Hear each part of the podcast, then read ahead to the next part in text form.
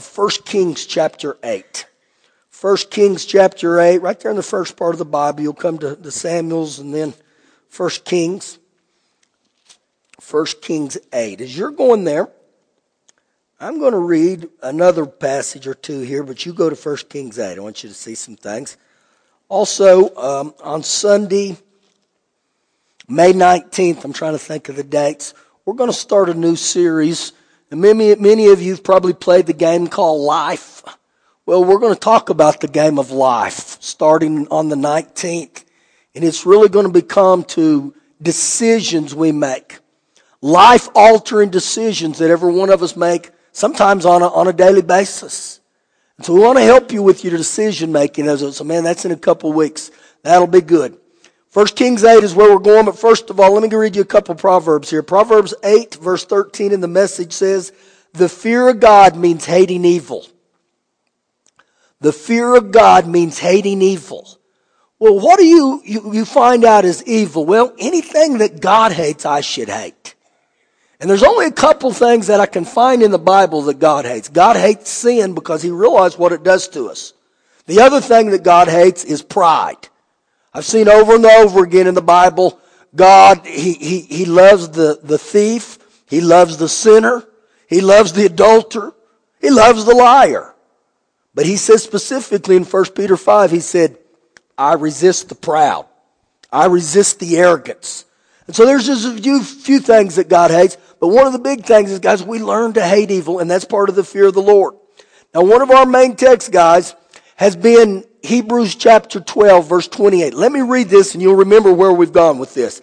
It says, Therefore, since we are receiving a kingdom which cannot be shaken, let us have grace by which we may serve God acceptably with reverence and godly fear.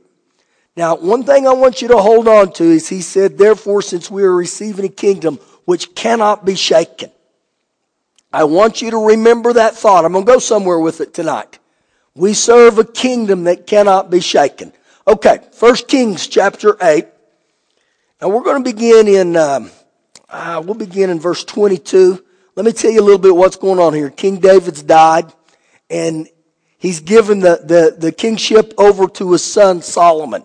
Solomon's in charge now. Let's begin in verse 22. Then Solomon stood before the altar of the Lord in the presence of all the assembly of Israel, and he spread out his hands toward heaven. Now, this is a, a physical expression of worship to God. So I want you to think about this. This is what Solomon did right here. He spread out his hands toward heaven. And I believe, guys, this is a form of worship. This is a form of honor to, to Father God. One of the, the ways that I think this may help you, what does a little child do when he wants to be picked up? He does this. And this is exactly what we're doing to Father God. And so Solomon, he's beginning his kingship here. And so he, he puts his hands toward heaven. And in verse 23, and he said, Lord God of Israel, there is no God in heaven above or on earth below like you who keep your covenant and mercy with your servants, who walk before you with all their hearts. Now God is a God who keeps his covenant. And God keeps his mercy. God's a merciful God. And anytime God's covenant and God's mercy aren't apparent in your life, it's not because of God, okay? How do you know that? Well, look what he said there at the last part. He said, who, who walk before you with all their hearts. If you walk before God with all your hearts, you're going to walk in his covenant. You're going to walk in his mercy, okay? Me, every one of us. And so I always know this, guys, when my life gets off track, it's not because of Father God. I like to blame God at times, but it's not God. I realize it falls back on me. Now he gives them some instruction. Turn with me to verse number 40. And I'm jumping kind of in the middle of this for time's sake to get where we need to go. But in verse 40, he said, that they may fear you all the days that they live in the land which you gave to our fathers. Now the they that he's talking about are the Israelites, the Jews. And know what he said, that they may fear you all the days of their life. I believe it's very important, guys, that, that we learn to soak ourselves in the fear of God. But right here, Solomon is addressing the Jews. the Israelites. Okay? Two types of people on earth. The Jews and the Gentiles, okay? If you weren't born a Jew, then you're a Gentile. Period. That's okay. We're all Gentiles, or most of us in here. I don't know if we got any Jews here tonight. But if you do, bless you. Verse 41.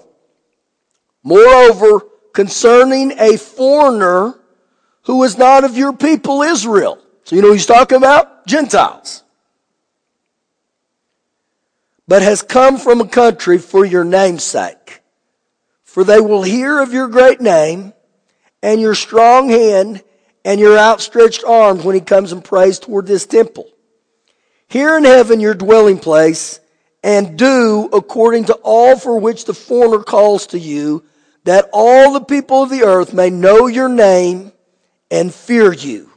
So immediately here, when, when Solomon takes over, he addresses the Jew and he addresses the non-Jew. And you know what? One of the things he prescribes, he says, you gotta live with a godly fear.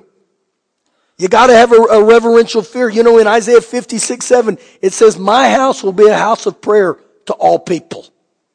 And so God's got guidelines for every one of us. This is part of them. Now go with me the book of Malachi, the very last book of the Old Testament, chapter number one. I, I believe this, guys, as you're turning there, God's desire for each one of us is to fear Him. Not want, not to disrespect Him, not to have uh, irreverence.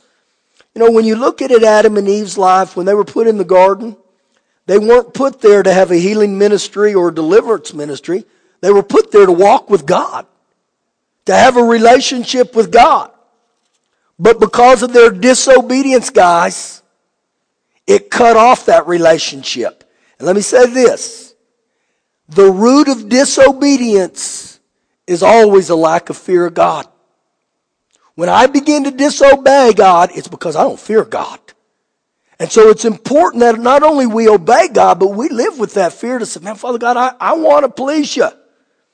And the accurate measurement of, of every one of us' spiritual condition, you know how it's measured?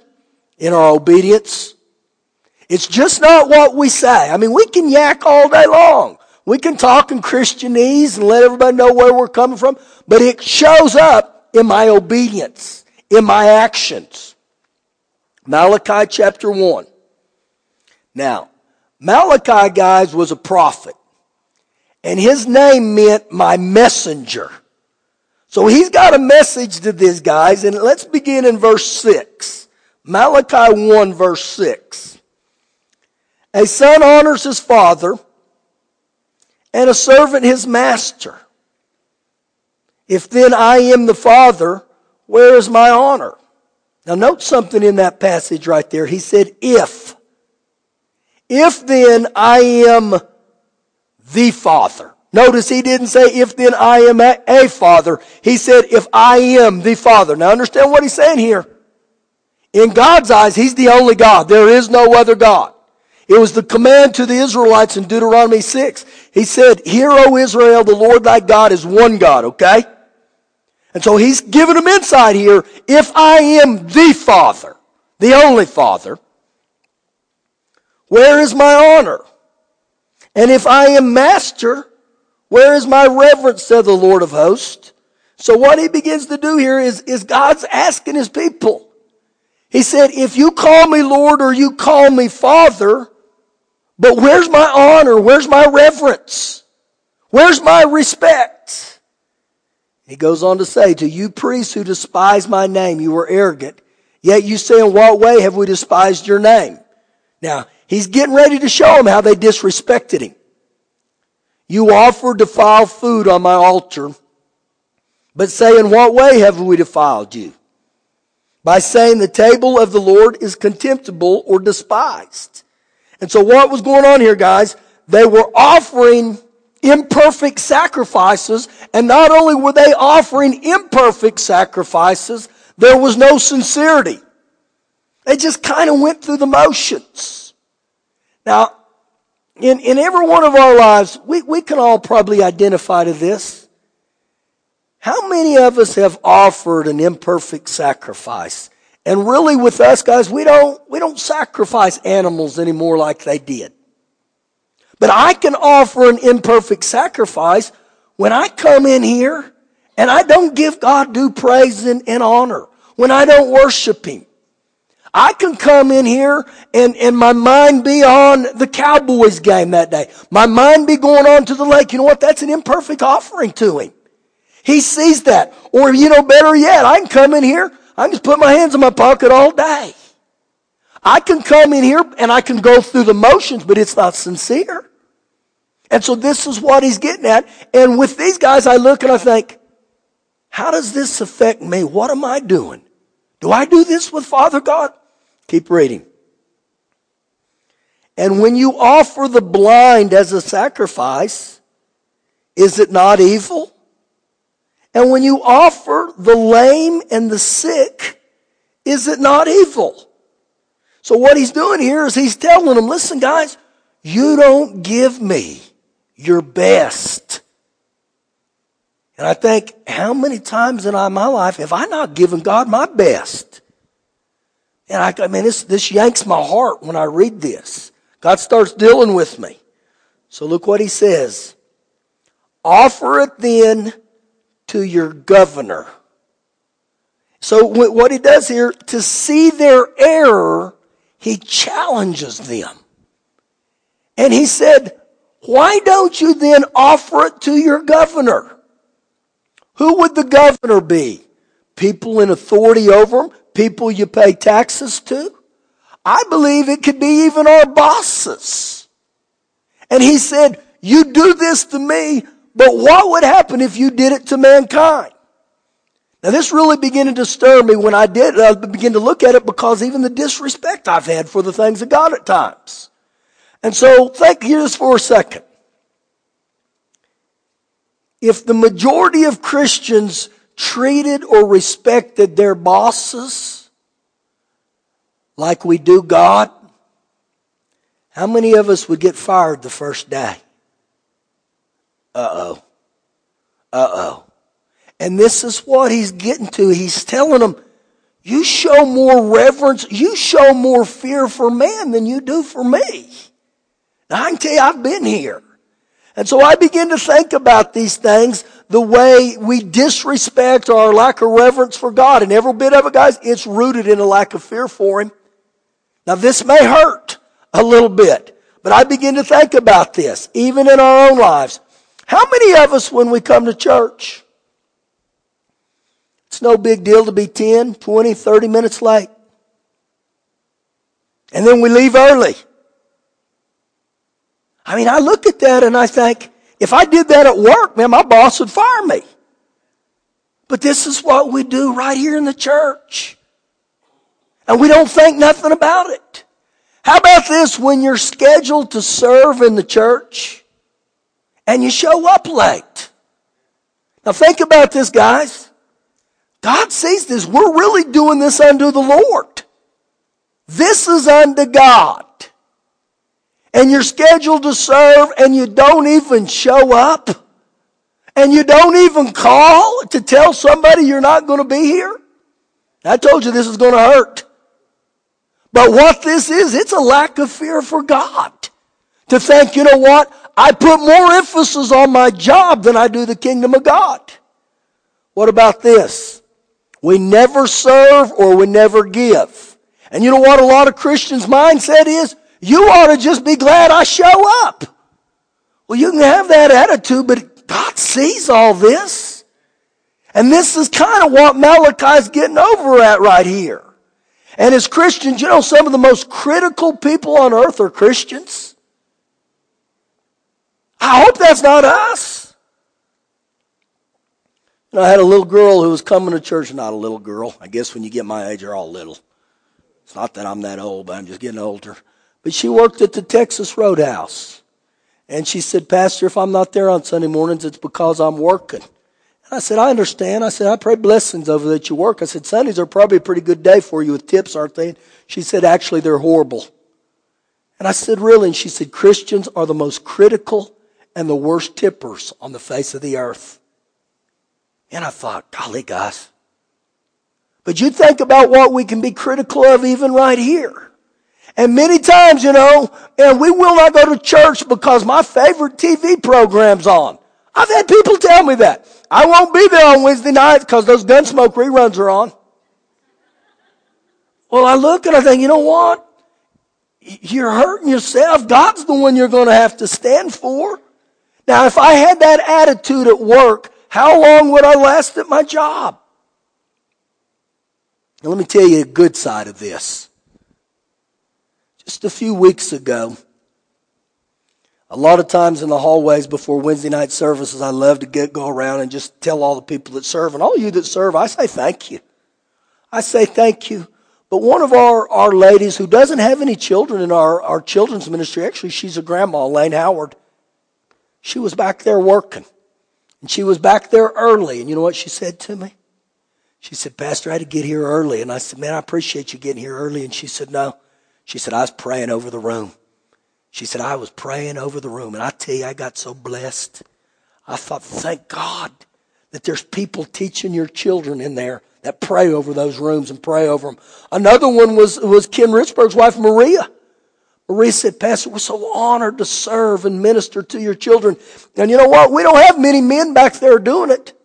I wish we had a bunch more men, but we got one in here tonight. This guy, he tears it up. Jason Lindeman. I mean, there's times I've been in the hallway in between services when I drink too much coffee. I got to run down there and go to the bathroom before we start. I can hear him in there. And I thought, man, if I wasn't preaching, I'd be in his class. But what happens, guys, is this, is, is Malachi's trying to make a point here. God takes notice of these things. All these things are a reflection of how I honor and respect God. You know, I've had people say, Pastor, we want God to move. We want the Holy Spirit to move in our services. But people get mad when our services go over 10 or 20 or 30 minutes. They get mad and it's almost like, okay, God, you have this time space and you move in that and if you don't, we're out of here. But yet I think about this, we'll work overtime at work to maintain our standard of living. And I'll guarantee you, if a, if a normal movie is an hour and 45 minutes and it goes two hours and 10 or two hours and 15 minutes, at an hour and 45 minutes, none of you get up and say, I'm out of here. It's going too long. Not one of you'd walk out.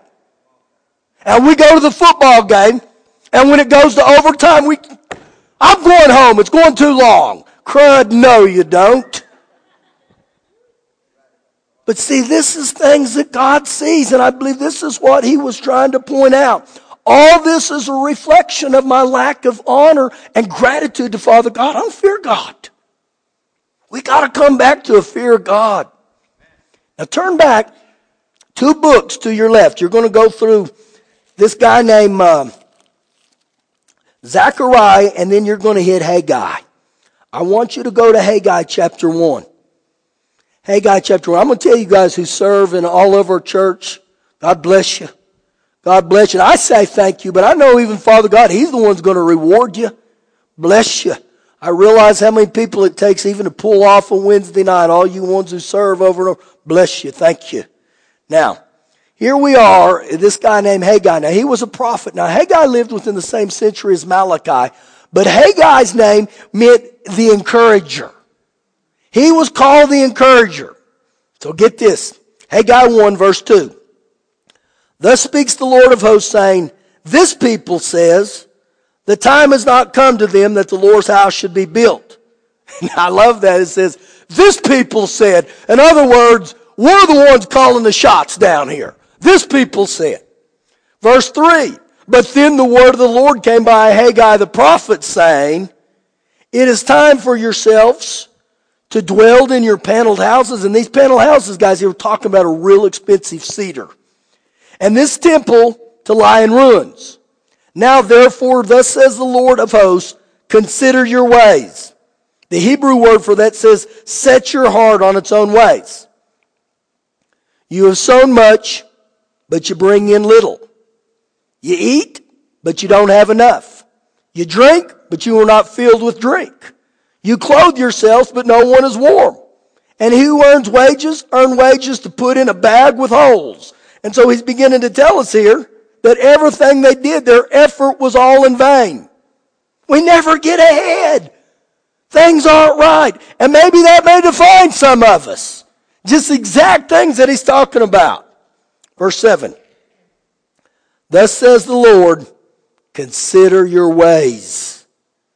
Go up to the mountains and bring wood and build the temple that I may take pleasure in it and be glorified, says the Lord. You look for much, but indeed it came to little. And when you brought it home, I blew it away. Why? says the Lord of hosts. Because of my house that is in ruins, while every one of you runs to his own house. Now, you know what he's saying right there, just in a nutshell? I'm not first.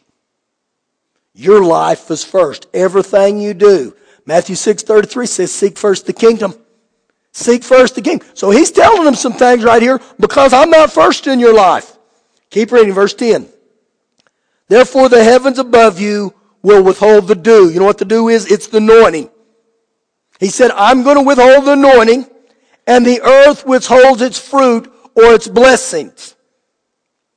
For I called for a drought on the land and the mountains, on the grain, on the new wine and the oil, and whatever the ground brings forth on men and livestock and all the labor of your hands. So nature itself, guys, will reflect divine judgment when the will of God is ignored. When we look and say, uh-uh, uh-uh, we're not listening. We're not paying attention. We're not going in that direction. Nature itself will begin to reflect it. But look what happens here in verse 12. Then Zerubbabel, the son of Shealtiel, and Joshua, the son of Jehozadak, the high priest, with all the remnant of the people, they obeyed the voice of the Lord their God and the words of Haggai the prophet as the Lord their God had sent them and the people feared the presence of the Lord. Disobedience, guys, was always a sign of lack of reverence for God. How do I know that? He says right there, and they obeyed. They obeyed. Now thank God it takes one person sometime to heed whether the word of God or the prophet and say, listen guys, we gotta start obeying. We got to start obeying the things of God and things will begin to happen. Now, chapter 2, verse 4. Yet now be strong, Zerubbabel, says the Lord, and be strong, Joshua, son of Jehozadak, the high priest, and be strong, all you people of the land, says the Lord, and work. For I am with you, says the Lord of hosts according to the word that I coveted with you when you came out of Egypt, so my spirit remains among you. Do not fear. For thus says the Lord of hosts once more, it is a little while, and I will shake heaven and earth and the sea and the dry land, and I will shake all the nations. You know where this is cross referenced to, guys? Hebrews 12, 28. When I said to you, therefore, since, since we are receiving a kingdom which cannot be shaken by grace, let us fear God and reverence Him. So he's talking about right here, there's coming a time when things are going to shake. Once more is little while, and I will shake heaven, I will shake earth and the sea and the dry land, and I will shake all the nations. Now, what he's talking about here, guys, the only thing that can't be shaken is the kingdom of God. It cannot be shaken.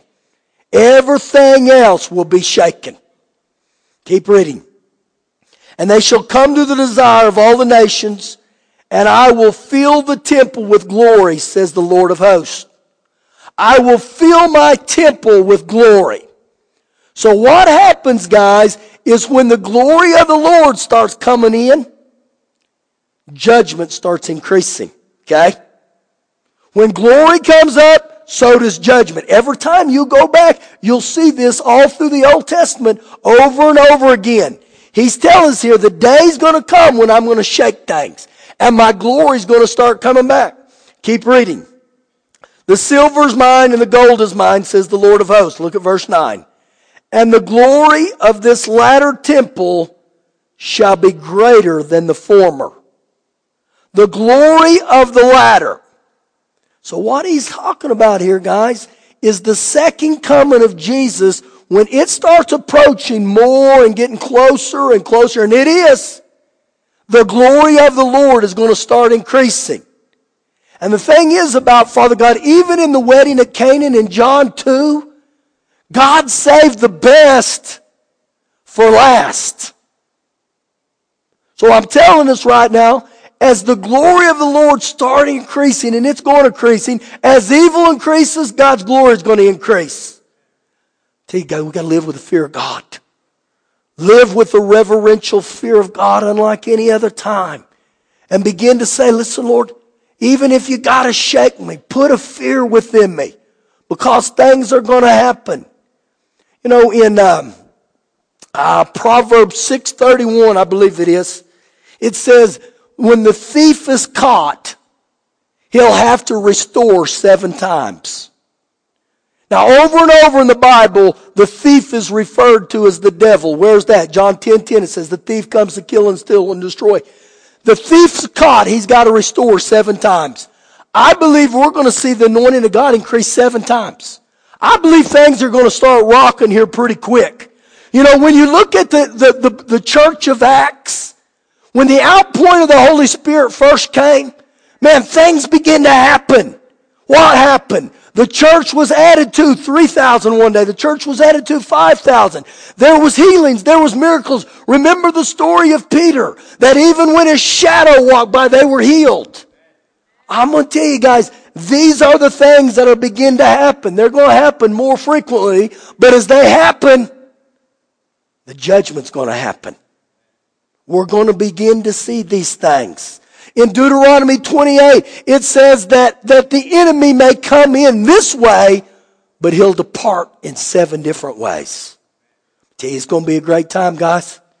Great time, but I believe the reason we're teaching this too is we start living with the fear of God. And I tell you, I come in here right now and, and I, I've got such a fear of God. I say, Lord, I don't want to go to hell. I don't want to go to hell. But my cry is more and more, I don't want people to go to hell. And it, it, it really bothers me right now when I look at people and I think, man, the church, what would happen if we would reverence God? And we would begin to worship Him. God says, when I'm high and lifted up, I'll draw all people unto me. And when the things of God start happening, you know what it does? It draws people.